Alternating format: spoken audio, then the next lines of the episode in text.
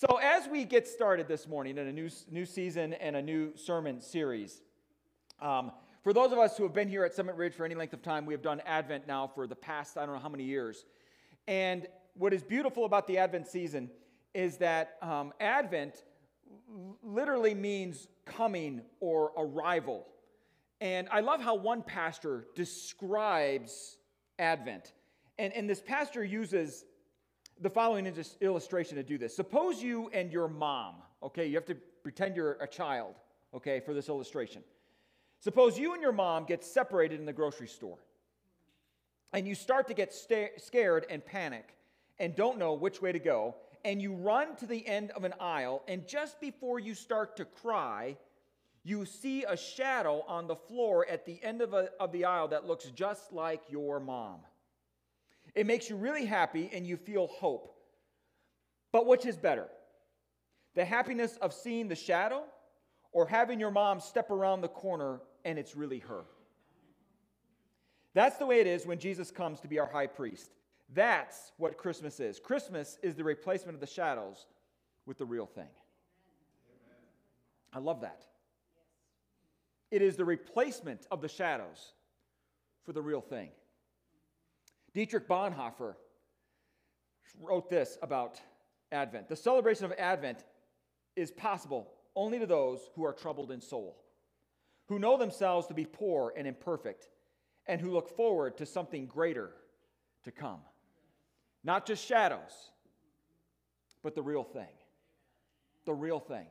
So, my hope and my prayer is, church, that as we start and as we journey through the next four weeks of Advent, that we would understand from a point of the fact that we know that we are not all that we should be. We know that we are imperfect. We know that we are broken. We know that we are sinful. We know that things are not the way that they should be, that life is oftentimes hard and difficult. That, that coming from that point, that we know that going through this season, my hope is, is that we look forward to something greater to come, something real.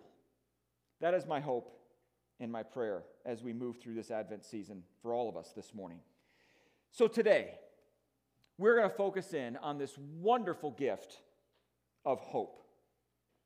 And by the way, for the next several weeks after this, um, we'll be moving through not only hope, but peace, joy, and love. And that's what the Advent wreath will be symbolizing as we move through this Advent season, those themes there. So here is the thing is that what, as we look at today, the gift of, the, of hope, um, what is it about hope that is so special for us? What is it about hope that is so incredibly important for us to grasp and for us to share and for us to receive and all of those things in between? What is it about hope that makes it so important for us, so important for us that as part of the Advent season, then in the coming of Jesus, that is one of the things that we believe as Christians he has brought is hope. So today, to help us journey through this, we're going to look at Psalm 80. Now, we just completed a series through the book of Psalms. The entire year we spent on the book of Psalms. And so we're still going to kind of use Psalms as, as the guide for us through the Advent season here, which I have never done before. I have never done before. And so we're going off road just a little bit, just a little bit in doing this, which is nothing unusual for Summit Ridge. We do that all the time. Um, and so here we're going to use Psalm 80, the entire Psalm, 19 verses, to go through and for us to discover how it is that hope is here. Why is hope here? And as we work through this psalm, I want to share with you this morning three reasons that I see in this passage as to why I believe hope is here. Now, as we get started with this psalm, let me give you a little background. This psalm is a song. And, and you'll, you'll see that in just a little bit as we go through that. In other words, there are three stanzas, and in between those stanzas is a chorus. It's the same chorus. And by the way, just FYI, in any time in Scripture that a, that a, a phrase, a verse, a word, etc., repeats itself consistently through a passage in which you are reading, chances are that's a good area in which to focus in on. Chances are that is the point of the passage. Okay? That is the point of the passage. And, and the stanzas in between that just kind of highlight or set the stage for that chorus or for that verse. and repeated several times. And that's what we're going to see here. So if we're in familiar with music in any way, you're going to see this structure in this psalm this morning. Now, this psalm was written by a guy by the name of Asaph. And Asaph, there are three Asaphs, by the way, in the book of Psalms. Three guys are named Asaph, okay? Not a, was a, apparently a, not an unusual name to have, um, Asaph. And so there was one Asaph who was a Levite who served during the time of David. That's not this Asaph. There was another Asaph who was a father um, who served a little bit later. And then there's a third Asaph who is the son of that father who actually served King Hezekiah as a recorder. And, and both the father and son are also known as lyrists, poem, uh, uh, uh, poetic people, um, poets, if you will, uh, those who kind of wrote these things. It is in that context, this son, Asaph, that who wrote this psalm. Okay? And as we're going to see, there's a reason why we think he's the one who wrote this song, being what he wrote here. So, with that in mind, let's dive into this psalm this morning and discover why I think, based on this psalm, why hope is here. And here's the first one Hope is here because God still sits on the throne. And let me just say, it's not just any throne, it's a very specific throne that God sits on. So, beginning with verse 1 of Psalm 80, let me read this. This is what Asaph writes O shepherd of Israel, pay attention, you who lead Joseph like a flock of sheep, you who sit enthroned above the cherubim. Reveal your splendor in the sight of Ephraim, Benjamin, and Manasseh. Reveal your power. Come and deliver us. Now, here's the chorus, verse 3. O God, restore us, smile on us, then we will be delivered. Now, here's the situation this is how we probably know this son, Asaph, who served King Hezekiah, probably wrote this psalm. Okay? Here's probably what was going on is that what was happening is the Assyrians were coming into northern Israel and they were taking over northern Israel and taking the inhabitants of northern Israel into captivity. And the southern part of Israel looked at what was happening and got really, really, obviously, rightly so, nervous that what happened to the northern part of Israel was going to happen to them, which eventually it would, just not right away. Okay? And so all of a sudden now, you have these, this incredibly painful, dark period in which it seems as though God has turned away from Israel and has allowed the Assyrians to come in and to take over the land. And not only that, to take the inhabitants of the land, the Jewish people, and cart them off to Assyria, to exile them. And how do we know this? Because of the tribes mentioned. Manasseh and Ephraim are northern tribes. Benjamin is a southern tribe. Okay?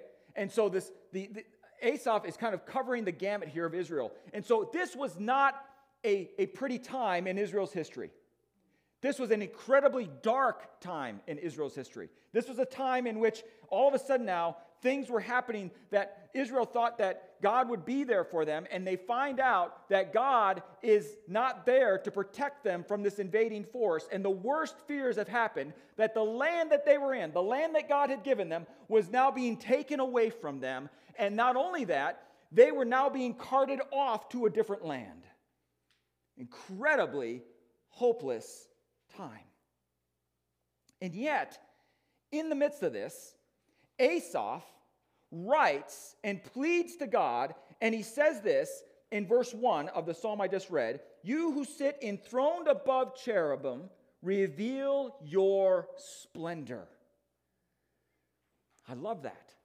Now, if anybody's seen Raiders of the Lost Ark, you know the throne on which God sits on. Everyone knows the ark. Everyone knows the ark, right? We've seen, we've seen, right? I hope, right? It's okay to admit it, okay? It's okay to admit it.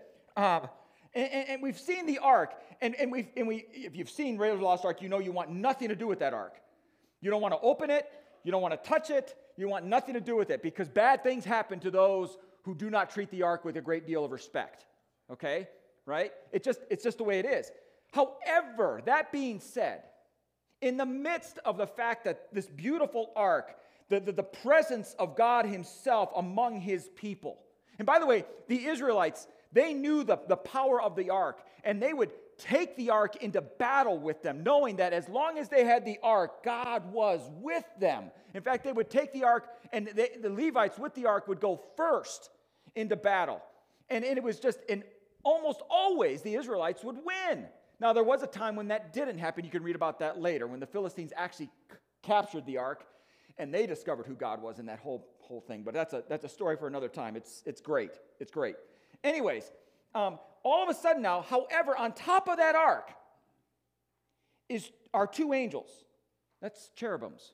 Cherubims are angels with their wings stretched out like this. And so you have one angel like this, you have another angel like that, and their wings touch. In between that, or in that space there, is God's throne. And it's called the mercy seat. It's not the judgment seat. It's not the I hate you seat. That's not the seat. The seat, the throne that God sits on, is the mercy seat. This is what Asaph is writing. Oh God, I know bad things are happening to us. I, I just, I, I, I, I'm coming to you, the one who sits on your throne, not a throne of judgment, but rather a throne of mercy. Please, please show yourself to us. In fact, he says this in the sight of Ephraim, Benjamin, Manasseh, reveal your power. Come and deliver us. Help us. And I cannot help to think that as Asaph was writing this, that there was some sense of hope that he knew that, guess what? I'm appealing to the God who sits on the mercy seat. I'm the God who sits on the mercy seat. And I know that at one point he will be merciful to us. That although he may not be merciful right now, although he may not be happy with us right now, he will be merciful to us because he sits on the mercy seat. Let me just say this, church. And I've shared this before, I'll share this again.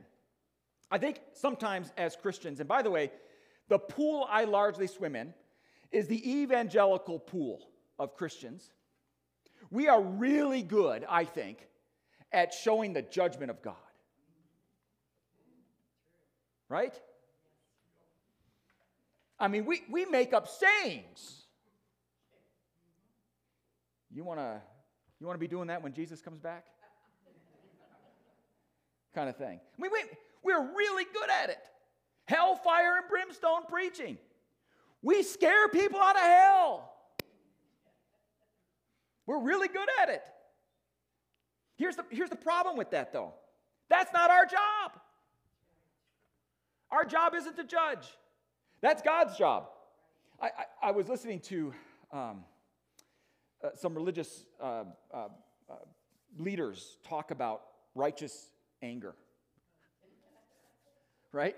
How many of us as Christians, man, we think, I can be righteous anger. I mean, I just, and, and the one story we, we quote from it is what?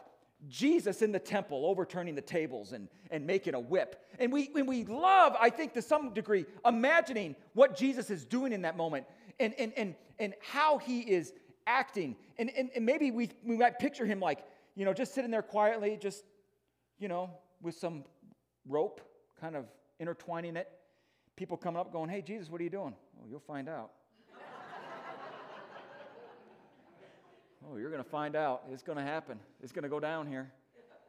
And he's just making, it's almost like Jesus' belt. You know, you, you remember that? Your, your parents your, or your dad, you know, you knew you were in trouble when he took off his belt, kind of thing.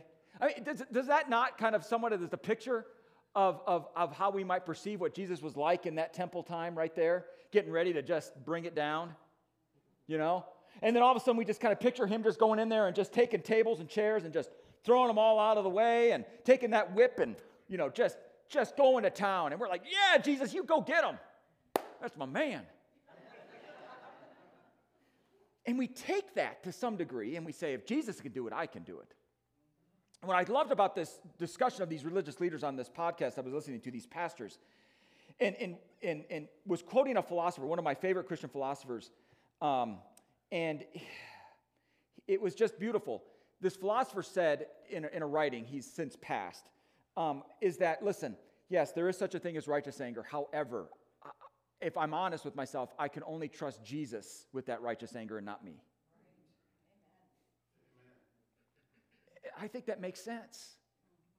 You see, Asaph was appealing to the God who sits on the mercy seat, not the judgment seat. I think so many times we want Jesus to judge, and what I, what I fear for us is this, church. If you read the Bible, understand this. When, God, when God's judgment comes, which it will, we are the ones who get judged first. We are the ones who get judged first. Israel was judged first before any of the other nations were judged. Judge, I mean, God almost always, if you read the Bible, old to new, it is almost always God's people who get judged first. Jesus saved the harshest words and the most in the, in the, in the clearing of the temple, not for the Gentiles who didn't know him, but for those who did. He didn't call the Gentiles, you brood of vipers. We like that too, don't we? Ooh. Jesus, man, you know how to lay it down. I love that vocabulary, you brood of vipers. And we say that language for people who don't even know Jesus, and we wonder why they don't come. They get that enough. Hope is here because God sits on his throne, and it is a throne of mercy. Now, number two, Here's another reason why I think hope is here it's because God does not remain angry forever. Yes, God gets angry. Yes, God has righteous anger. Yes, when God gets angry, there is a good reason why he is angry. But yet, his anger doesn't last forever. Listen to these words out of verses 4 through 7 of Psalm 80. O Lord, God of heaven's armies, how long will you remain angry at your people while they pray to you?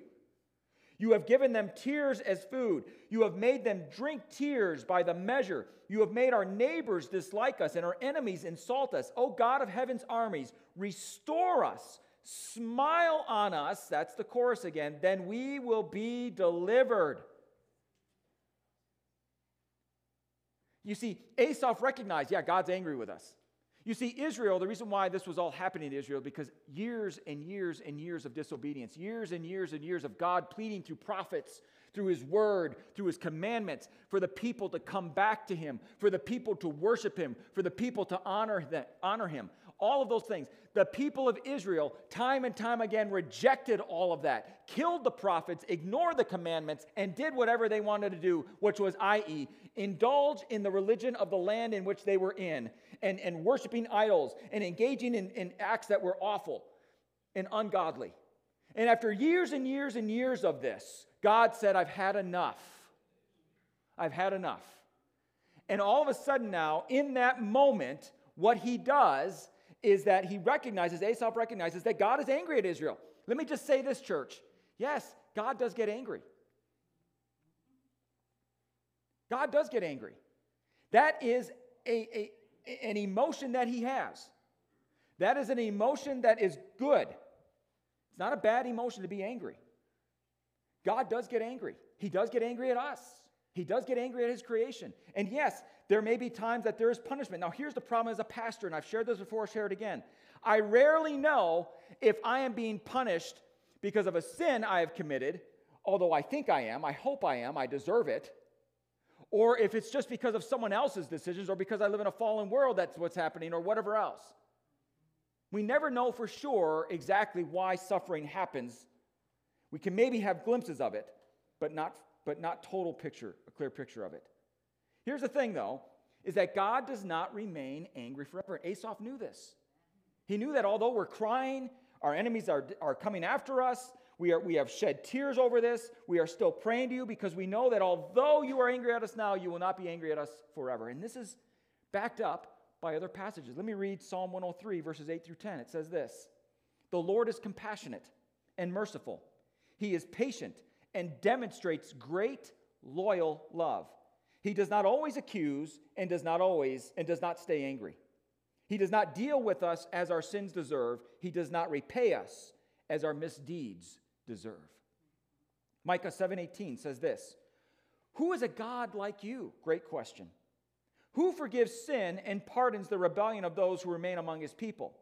Who does not stay angry forever but delights in showing loyal love? God. God does not stay angry forever, and he delights in showing, showing loyal love. God does not remain angry forever. It's beautiful. Last reason. Last reason of why I think hope is here. Hope is here because God will return back to us. God will return back to us. Now, last part of this psalm, verse 8. You uprooted a vine from Egypt. You drove out nations and transplanted it. You cleared the ground for it. It took root and filled the land. The mountains were covered by its shadow, the highest cedars by its branches. Its branches reached the Mediterranean Sea, and its shoots the Euphrates River. Why did you break down its walls so that all who pass by pluck its fruit? The wild boars of the forest ruin it. The insects of the field feed on it. O God of heaven's army, come back, look down from heaven, and take notice. Take care of this vine, the root your right hand planted, the shoot you made to grow. It's burned and cut down. May those who did this die because you are displeased with them. And may you give support to the one you have chosen, to the one whom you've raised up for yourself. Then we will not turn away from you. Revive us, and we will pray to you. O Lord, God of heaven's armies, restore us, smile on us, then we will be delivered. Now, here's what Asaph is saying the root that he's referring to is Israel. In other words, God took Israel out of Egypt, where Israel was, replanted Israel in the promised land, where it grew and became fruitful and, and wonderful there. And they thrived in this land. And now all of a sudden they find themselves in a situation where all of a sudden these invading armies are coming in and they're taking Israel out of this land. They're taking the best they're taking the fruits and all of that stuff out of the land. And Asaph is saying, guess what? Come back to us. Restore us. And Asaph is confident that he will do this. Return to us.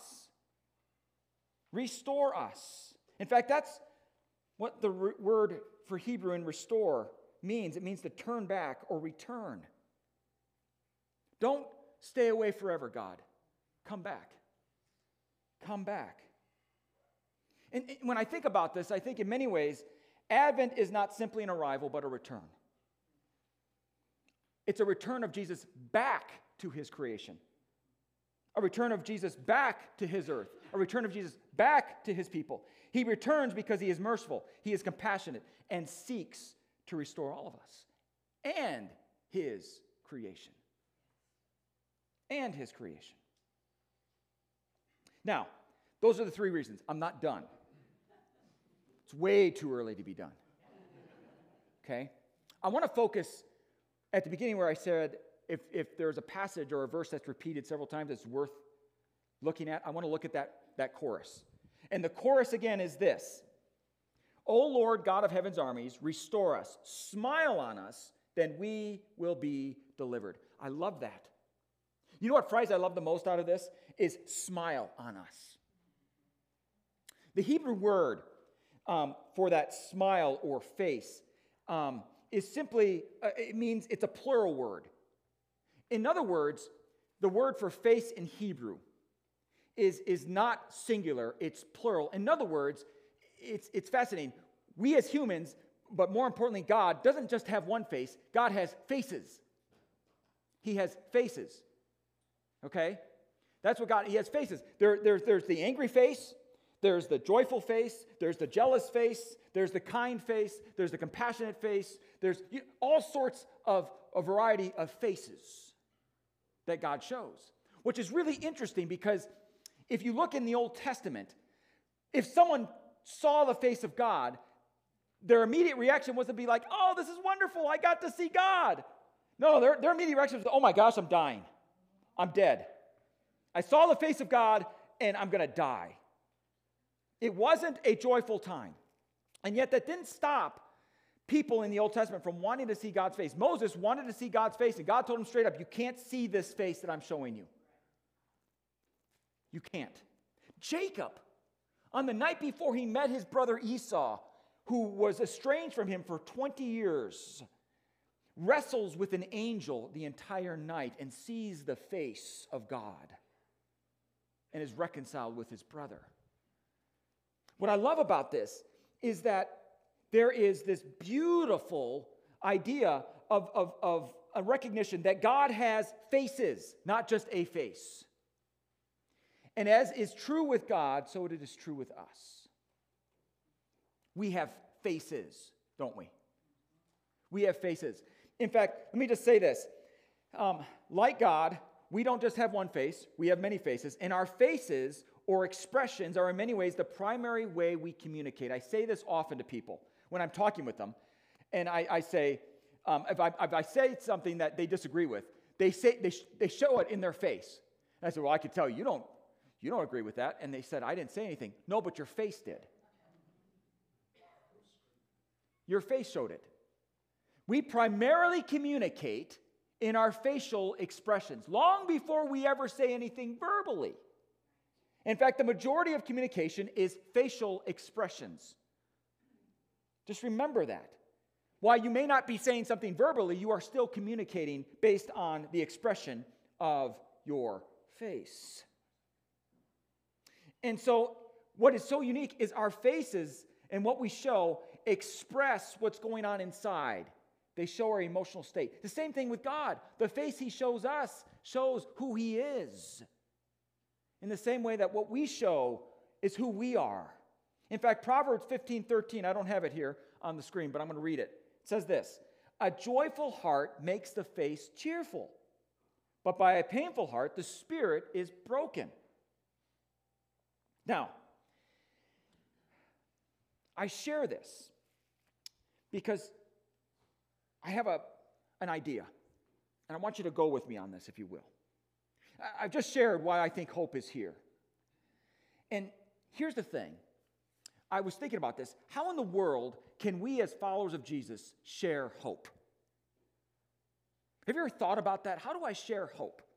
And, and we think about ways, well, I can, I can give, I can, um, you know, just help wherever I can, I can serve and all that kind of stuff. Did you ever think that maybe a great way of sharing hope is in our facial expressions? Is, is in our face, in what we say? People who got to encounter God are, they just, it is a life changing experience, and we are testaments to that of seeing the face of God, seeing the face of Jesus, and being incredibly enamored and changed because we saw a face of God that, oh, chances are, was compassionate, was merciful, was loving, was kind, was caring. It's a beautiful, beautiful face. I want to share with you a poem. I'm not a poem guy, but I love this poem. It's called High Flight written by um, a, a pilot who was in the Royal Canadian Air Force during World War II. And he died at 19. But before he died, he wrote this poem. And I want to read it to you because I think it's just so beautiful the way of how he pictures this all joy filled of what he's doing, but more than that, of being able to see and more than that, touch the face of God. And he says this, he writes this Oh, I have slipped the surly bonds of earth and danced the skies on laughter silvered wings. Sunward I've climbed and joined the tumbling mirth of sun split clouds and done a hundred things. You have not dreamed of, wheeled and soared and swung, high in the sunlit silence, hovering there. I've chased the shouting wind along and flung my eager craft through footless halls of air. Up, up, the long, delirious, burning blue I've topped the wind-swept heights with easy grace, where never lark or ever eagle flew. And while the silent lifting mind I've trod, the high, untrespassed sanctity of space, put out my hand and touched the face of God. If you have maybe said, I think maybe I've heard some of these lines before. If you've been alive for more than a minute, chances are you have. Even I remember these words. This several lines of this poem were used by President Ronald Reagan, who memorialized the crewmen and women of the Challenger shuttle. As, as they were being launched into space, the shuttle blew up. I'll never forget that. I was in sixth grade. And if you remember, it was the first teacher going into space. And so every school in America had a TV in the classroom to watch live the space shuttle.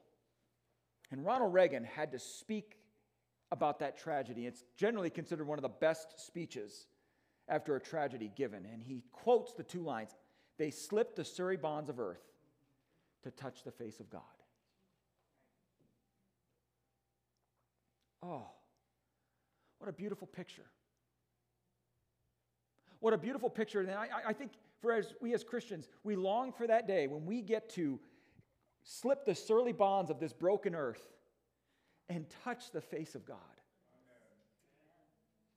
Because we know when we get to that we're going to see a God who says to us, My wonderful child, my faithful servant, I have loved you more than you could possibly ever know, and now you get to see fully that love which while you were on earth, you couldn't quite experience it all because you couldn't handle it. It was broken, sinful earth. But now you get to experience it all. Let me just say this, church. I say that to say this. We can give a little bit of that hope to this world today.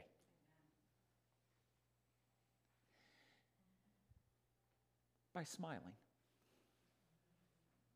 in our facial expressions, greeting each other with a smile. Do you ever do you ever get excited to see someone because the person you're going to see just makes you smile? Just says, "Man, I can't wait to be with this person because this person just makes me smile." I just that's the way I feel oftentimes getting together with Jesus. I love this time of year. Do you know why I love this time of year? You don't know why. I'm going to tell you why. One of the reasons why I love I love this time of year for many reasons, but one of the reasons why is in the morning and this is why, this is where it gets really hard for me to go work out, but I, I still do it, but it's really hard because in the morning when I get up, it's nice and cold in the house. But more than that, it's dark. And I get to light a candle. Yes, I like candles. Don't you judge me.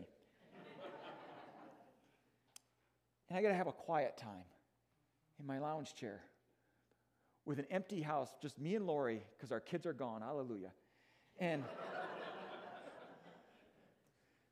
And we get to, and I get to just be with Jesus. And I get to just pray and read and soak in the scriptures. And I love that. I get up at 5, 5.15 to do this. I, I do it anyways, but it's just a beautiful time for me to be in the presence of Jesus. And I, I, I sometimes picture the fact that as I am, that Jesus' face is that of a loving Savior who is so overjoyed to have me in his presence that I can't even imagine why. And yet, for some reason, I make him smile. And so do all of you. Do you know that? You make God smile every time you come into his presence. My son is here. My daughter is here. I'm so happy. I'm so happy. I, I, cannot express to you the power of even just simply an expression of a smile that can give hope to people particularly even this time of year. I was reminded of that just a couple of days ago. I was shopping for Christmas presents, um, not for myself, sometimes, um, not for myself, but I was at the store and I was checking out, and I can, every single, the, the, the people and the women behind the counter at the checkout, they were the kindest, most welcoming, warm people I have encountered in a long time behind a counter at a store. And all they did was smile. All they did was just smile. And it was just unbelievable. It was like, the world is a good place sometimes, isn't it? It isn't all bad, is it? There is, there is hope still that it's going to be okay just from that smile. They were, now, granted, we were paying them money. That doesn't hurt. But they didn't have to be, they were just over the top joyful, smiling. Do you ever think about that? That just simply smiling at a person can make their day. You know, I woke up today and I didn't know what kind of day it was going to be. This is, I'm, I'm, today wasn't that day for me. I'm just giving an example. of, man, I didn't know, uh, it's just, things are just going bad. And you just happened to just smile at me. You were just so happy to see me. It made all the difference. Gave me hope. Do you ever think about that? I, I realize it might be kind of surfacing, like, come on, Dan, really? A smile? No, think about it. When have you encountered someone who just simply smiled at you and you're like, man, that just made my day? That has made my day. Do you know, church, we have the hope of the world. And that hope is here. That hope is here. And we have the opportunity, church, to not only go out and share that hope in proclaiming the gospel, in serving others, but we can simply proclaim that hope by just simply being kind and smiling, even. That's what we can do. It's what we can do. It is such a simple thing and yet such a powerful thing. And I love it how the psalm repeats this Oh God, smile on us. Smile on us. Let me see that beautiful face. Church, we can do the same thing. So that's my challenge to you today. Today, when you leave this, even before you leave this place, would you just smile at someone? And don't be fake about it. I don't want none of that. Can you just, can we just um, can we just be kind to each other? And more than that, can we just be kind to people out there? When, when someone cuts you off in traffic, instead of being angry, the angry face, can you just, if you happen to see the person, because you obviously, I don't know about you, but anytime someone cuts me, I want to see who did this. I want to see this person. If you do that and you pull up next to that person to see them, would you just, instead of being angry, just smile? Just smile. I know you think I'm, no, try it. Try, it'll make you feel better as well as maybe even help you feel better about that person. Give hope, church. Give hope. Show the face of God. And not the one of judging, but the one where he smiles. Amen. Let's pray. Father, I can just picture you right now, Jesus. You're smiling because your people have gathered in this place and your people have gathered around the world to come into your presence and to worship you and to give you honor and praise. And, and Jesus, you don't demand it, you don't require it, you desire it, and you allow us of our own free will to come to you and to praise you, Jesus. And when we do, I know, Jesus, it puts a smile on your face. I'm so grateful, Father, that I get to live in a world that while broken, while imperfect, while full of heartache and pain, that Jesus, you are still here in the midst of it. You are here, Jesus. Hope is here, Jesus. Because you're smiling. I pray this morning, Jesus, for every single one of us who call you Lord and Savior, that we would do the same. That as you have smiled on us, Jesus, may we smile toward others. May we, knowing that hope is here within us, show the world that hope is also out there because Jesus, this is your world, not ours. This is your creation, not ours. We are your people, and we don't belong to anyone else. Thank you, Jesus. It's your holy and precious name that we pray. Amen. I want to invite you all to stand as we close our morning, and you know, just those last few minutes. I'm gonna need you to sing extra loud because I don't know if I don't trust my voice. Just after those last few minutes of just that image, I love it. Um, and you know, since it's our first Sunday of Advent, we're to close with a Christmas song. So I want to hear, I'm, as a teacher, I'm giving you permission to use your outside voices on this song. So belt it out. joy to the world. The Lord is come. Let earth receive.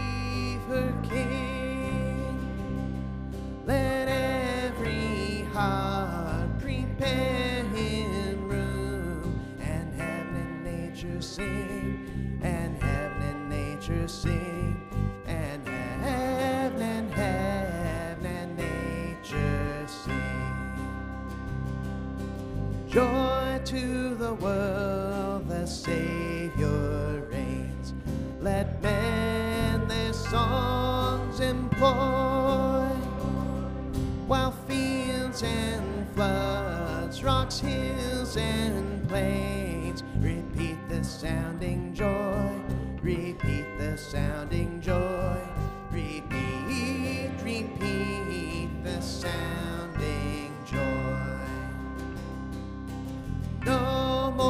sin and sorrow grow, nor thorns infest the ground.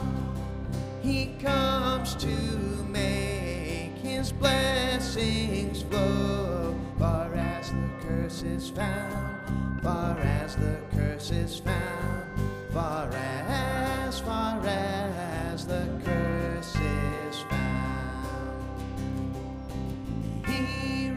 the world with truth and grace and makes the nations prove the glories of his righteousness and wonders of his love and wonders of his love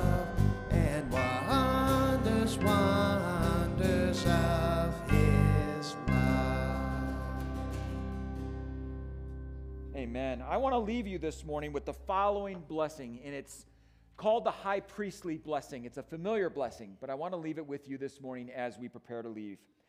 And now, brothers and sisters, may the Lord bless you and keep you. May the Lord make his face to shine upon you and be gracious to you. May the Lord lift up his favor upon you and give you his peace. Amen. God bless you all. Go in peace.